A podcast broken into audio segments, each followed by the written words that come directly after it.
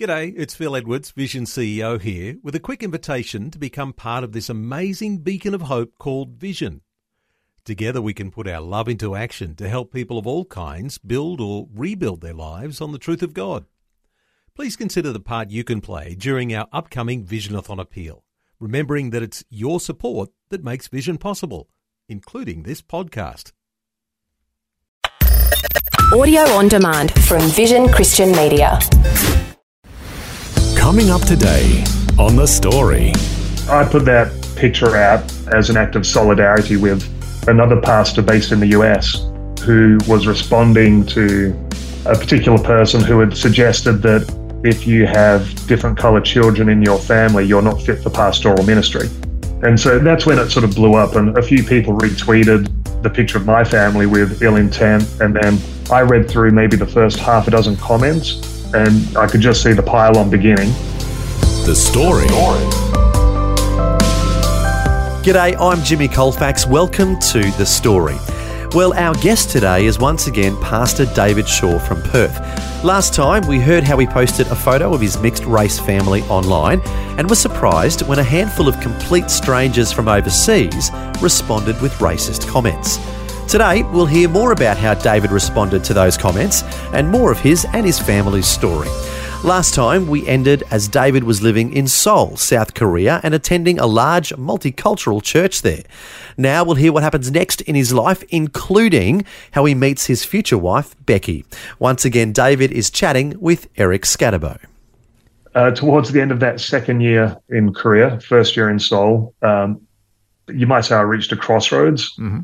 And um, I began looking into ministry training and I was looking at Australian colleges and looking at staying in Seoul, but studying through an Australian college. And uh, the pastor, the youth pastor at the church, mentioned that there was a school right there in Seoul, and I could study in person.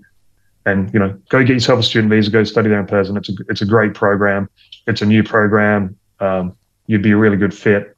So I applied, and they took me in. Uh, that school was called is called Torch Trinity and it's kind of a bit of a sister school to TEDS in the US, Trinity Evangelical Divinity School.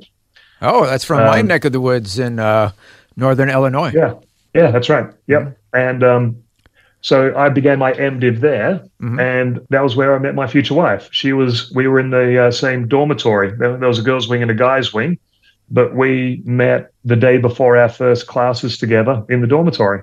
And what attracted you to Becky?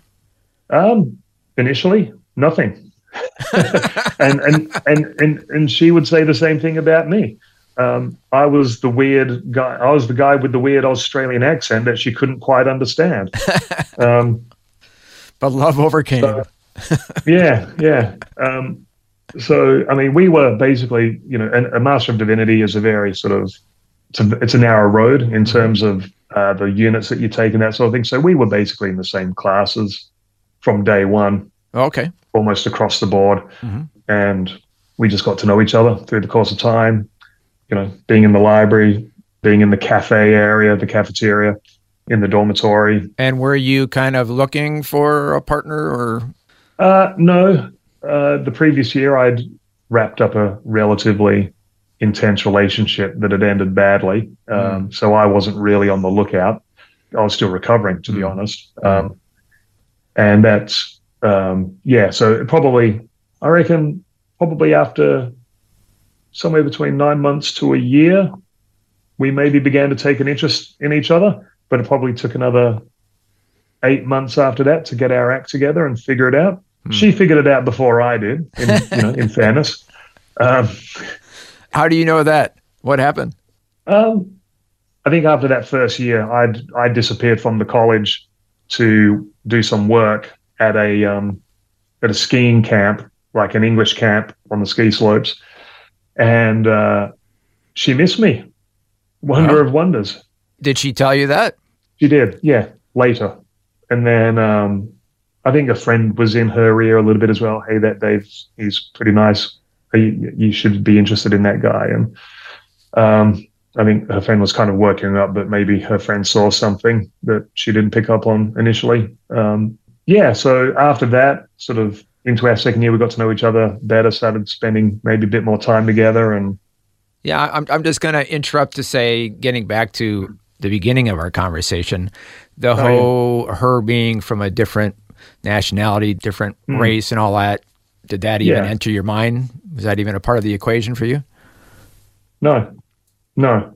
Um, there's maybe some Or, or I for her? You have to. Uh, she's she'd always had a pretty international outlook. She would say that herself. Um, her dad passed away a number of years ago now, but um, and he was a pastor, and um, they always perceived that she had a really international outlook for someone who had been raised in a place that Korea is quite monocultural, Mhm. generally speaking. But she'd always had quite an international outlook, and her university major was English linguistics. Um, so she had a talent for languages. Um, she has extended family overseas in the US and in Canada. And so she traveled a bit as well. And she thought about studying in Chicago, maybe going to somewhere like TEDS or North Park. Oh, okay.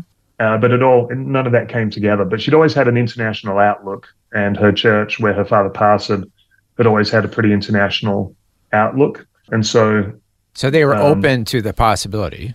Yeah, they never gave me any grief. They were they were wonderful. And your family was okay with it? They were great. Okay. Absolutely So brilliant. no Um, resistance from the families. no, I mean one of the pecu- I say peculiar. I mean to me it's normal, I suppose. But uh, our family has quite an international outlook. So back in the UK, uh, I have an auntie who married a guy from the Caribbean, and so uh, they're no longer together, unfortunately. But the you know I have black cousins. Okay. So you, you were used to having multicultural. I'm used to having multicultural Yeah. stuff. Um, My brother has a German wife. My sister has an Italian, Australian husband.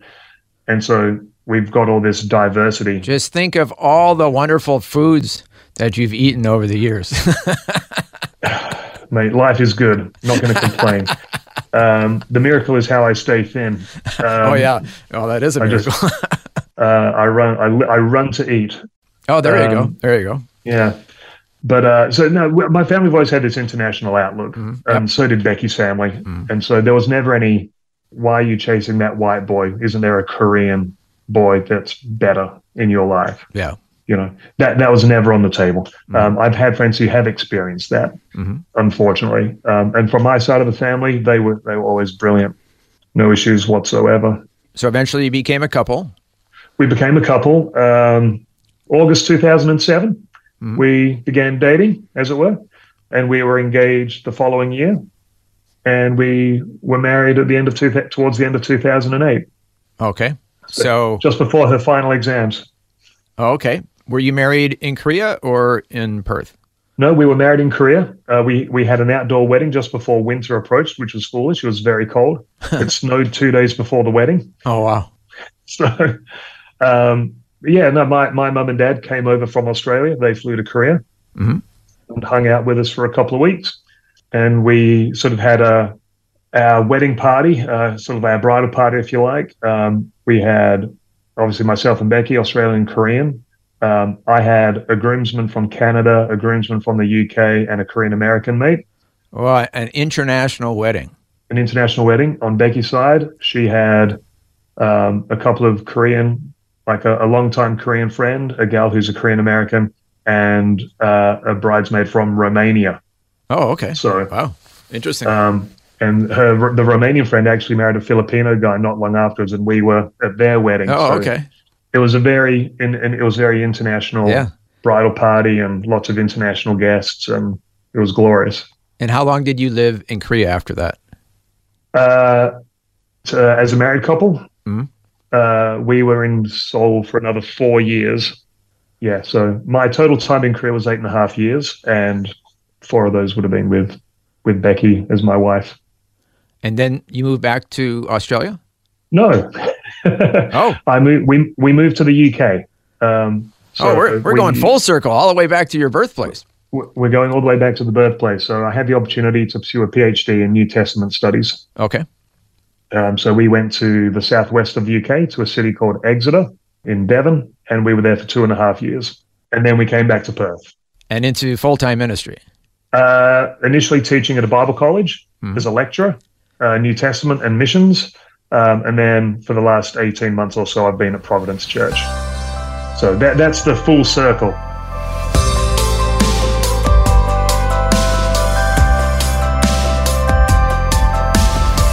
You're listening to The Story. Today, Eric Scatterbo is once again chatting with David Shaw, who's sharing his life journey and how he met his wife, Becky, in South Korea.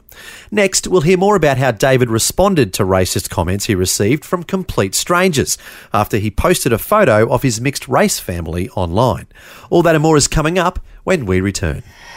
The Story. If this program has highlighted something you'd like prayer for, we'd love to pray for you. Call 1 800 Pray For Me. That's 1 800 772 936. It's a free call. Or text 0401 132 888. Hi, I'm Jimmy Colfax, and this is The Story. Our guest today is once again Pastor David Shaw from Perth, who's sharing his life journey and about how he responded to racist comments he received after he posted a photo of his mixed race family online. Before the break, we heard how David met his wife Becky in South Korea and how they eventually relocated to Australia. Next, we'll learn about their children and more about how to respond to racism. David Shaw is chatting with Eric Scatterbo. Also, the Lord has blessed you with three children. We want to have you talk about each of them individually because they all have their unique gifts and talents, and all of them love the Lord. Is that right?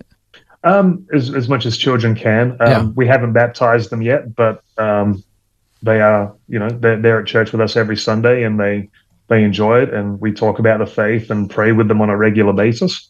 Yeah, well, actually, let Yeah. me back up. Now, originally, when we started this conversation, we talked about how there were some online racist comments that people made because Yeah. they saw a photo of your family and how you're interracial, interethnic, I guess you could say. And, you know, they made these rude comments about how you're diluting your bloodline and all that kind of stuff. And you replied Yeah. by saying, hey, my family is made in the image of God and, and we serve the Lord. Mm-hmm. And then you went on to post a photo of each of your family members and giving a little Yeah. bit of a background of each of them. So let's Yeah. uh, back up and talk about the photo of you and your wife. You're holding her and she's laughing. Uh, and Yeah. uh, you say she's the, the matriarch. She loves Jesus. She's Korean, a pastor's daughter, incredibly intelligent, bilingual, majored in English linguistics, master's in theology. She's a foodie, a master baker. Wow, you are blessed and you are skinny. I don't understand this. Also, you said she's a, a loving mother, piano player, pastoral heart, light of your world, legend. Yeah. Wow. Well, you you are blessed. So you've been together for how long now? Uh, we're coming up to, this will be 15 years this year. Okay. And now we'll move to your your oldest son. Yeah. Tell us a little bit about him. Uh, Owen, uh, 12 years old, just started high school, and um, he is quite the musician. And uh, so yeah, he plays double bass. Um, that's his sort of primary instrument. He plays piano as well, but he hates that. Um, we're trying to help him to love that uh, again. And um, he does taekwondo. And you wrote here that he was the winner of his school's citizenship award. He was, yeah. Um, we didn't even know that was coming. Uh, so he graduated primary school last year, and he and along with another gal were co-winners of the citizenship award. So yeah, we're very proud of him. Yeah. Next, we're moving on to your daughter. Yep, Gianna. Um, she's a gymnast. Uh, yeah, does competitive gymnastics um, and really loves it. Um, we don't force that on her. Uh, The only I, the, I only ask her one question after gymnastics every time she goes in. That's did you have fun? And as long as she says yes, we're happy to keep doing that. Mhm. Um, she's very intelligent. Might have a bit of musicianship about her as well. She's beginning to learn clarinet, and she's a gal who loves the Lord. And yeah, Loves to read. She's currently reading the Old Testament. yeah, yeah. She's a reader, voracious. Um, At 10 years old. so you know how you've got the uh, the storybook Bibles, the Jesus storybook Yeah, yeah. Bible, the big picture storybook Yeah. Bible, and we've had about four or five different ones of those. She's read them all, Oh, wow. and so she wants the real deal now. So we're working through a full on sort of early teen study Bible with her. And she was, last I checked in, she was motoring through Genesis. Oh, good on her. And she's the kind of like, how, how do you yell at a kid for reading under their under their bed sheets at 10 o'clock at night? It's like, Shame on you for reading that Bible. It- it's it's adorable, you know. It's like Yeah. I, I can't be mad at my kid for reading in, in Yeah. late into the night. It's it's beautiful. Like she wakes up bleary eyed in the morning, but And then finally, your youngest son. uh, yeah, Hugh, he's the firebrand. Um, very adventurous. He's one of those kids whose um, ambition over ability. Sometimes he, he gets he's, he's he's he's had the most trips to hospital. Oh, Um, but by you know by virtue of trying to keep up with big brother and sister and oh, you know, okay. Like adventurous and affable and um, he loves his basketball and his taekwondo and um, he's the one who's been most vocal about wanting to get baptized and so Oh, is that right? what we're working on Oh, Yeah. okay. he's a fun kid we love him to bits Three beautiful children, and uh, yeah taking this conversation full circle. The only reason that I know of you was because I just happened to see your posting online on social media. Because unfortunately. Yeah. Some people were offended by uh, your family photo and of having yeah an interethnic family. And uh, yeah so I just thought maybe we could wrap up our conversation with uh, d- have you ever had any other experiences like that? Was that the, the first time somebody kind of commented on the fact that you're a mixed race family? um, I'd have to dig right back it, it's certainly the most recent um, and most intense um, I think that was maybe an episode four five maybe six years ago When- when you Twitter say- as well When you say it was intense, how was it intense? Um, it was just um, it was just a lot in a very short period of time. It was just a very concentrated pile on. Um, By these online trolls, I guess is that is that the word trolls? They like to yeah, stir up that- trouble. be- I think so. Um, and so I, I put that picture out. Um, the initial picture, I put that out uh, as an act of solidarity with another pastor based in the US who um, was responding to a particular person who had suggested that if you have different colored children in your family, you're not fit for pastoral ministry.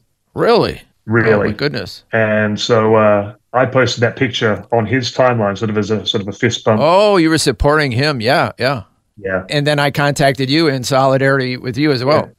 yeah. And so that, that, that's when it sort of blew up, and Yeah. a few people retweeted the picture of my family with Yeah. ill intent, and then I read through maybe the first half a dozen comments, and I could just see the pile-on beginning, and um, From uh, races. yeah, yeah, yep. And so I So checked they're out out there. at that point. Yeah.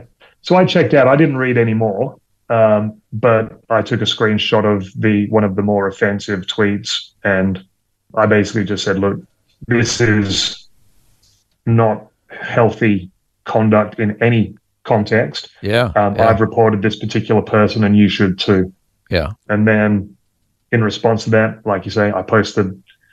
I, I wanted to humanize my family. I didn't Mm-hmm. Yeah. want the trolls, if you like, to have the final say. Yeah. And um, so that's it was a very sort of it was quite an intense emotional and spiritual week in that regard. Yeah. How did you react? How did you feel about all this? Uh, it was sad in a way. Um, it does make you wonder what people are ingesting into their souls. Yeah, for them to even say this kind of hateful stuff. And I mean, like I say, you asked if I'd experienced this before, but um, in years gone by, I remember having someone on Twitter jump on me and basically saying I was no longer of use to the white cause. Oh boy. Um, oh my I. I didn't know that. I, di- I didn't know there was a white cause.